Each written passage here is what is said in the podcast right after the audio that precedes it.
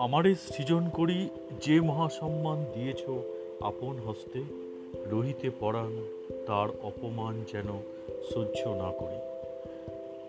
রবীন্দ্রনাথের লেখা এই কবিতার লাইনটি নৈবেদ্য থেকে নেওয়া। তো এখানে অপমানের কথা বলা হয়েছে। প্রকৃতপক্ষে অপমান আমাদের মনেতে এসে লাগে।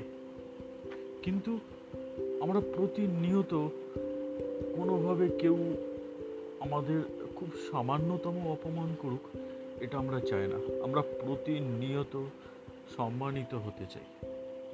আমরা চাই কেউ আমাদের মুখের প্রাণে তাকিয়ে আমাদেরকে সম্মানিত করুক। সেই উদ্দেশ্যেই আমার আজকের এই কবিতাটা লেখা